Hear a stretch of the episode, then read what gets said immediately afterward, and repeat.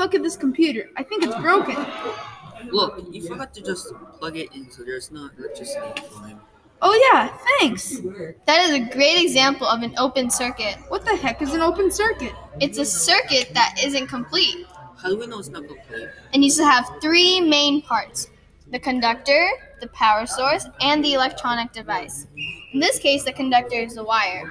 The power source is in the wall because that's where we are getting the electricity from. The electronic device is a computer you are using. I'm guessing for games, right? FYI, I was doing my homework. Oh, I think I remember learning about this in science class. Wasn't the complete circuit with all those thingies called a closed circuit? Yeah, so if all three of those things are in a circuit, it's called a closed circuit. There's also something called an insulator.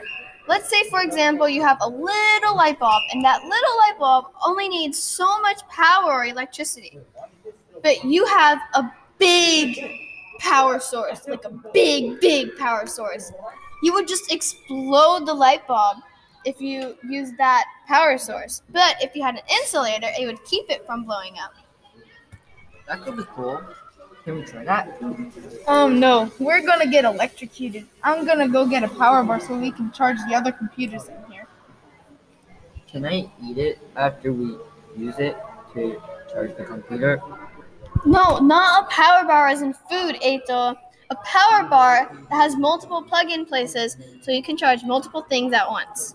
I knew that. I was only kidding. Sure. It's a great example for a parallel circuit. Yeah, a parallel circuit is a circuit in which it has many different outputs and interlooped circuits.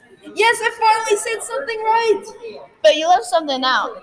And that is the fact that there is also another type of circuit. It's called a series circuit.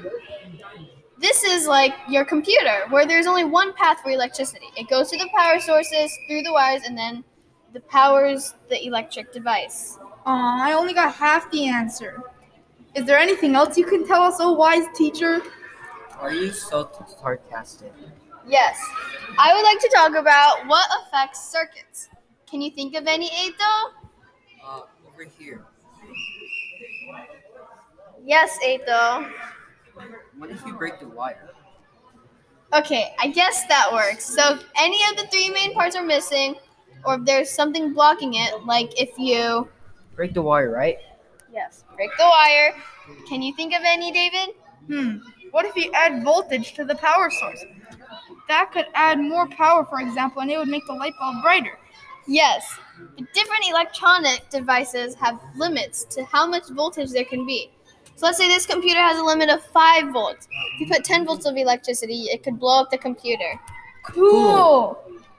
Wait, doesn't an insulator help prevent that? Yeah! There is also one more thing that affects circuits, and that is the type of conductor that they use. There could be copper or nickel and aluminum. This would affect the temperature of the wire and how the electricity can run through. What about magnets? Aren't those related to electricity? Yeah, they are. As a matter of fact, if you point the magnet, it might just complete the certain magnetic field, so it might be able to complete the circuit. They're also related because of the different types of energy that flows between them. So can you guys give any examples of circuits?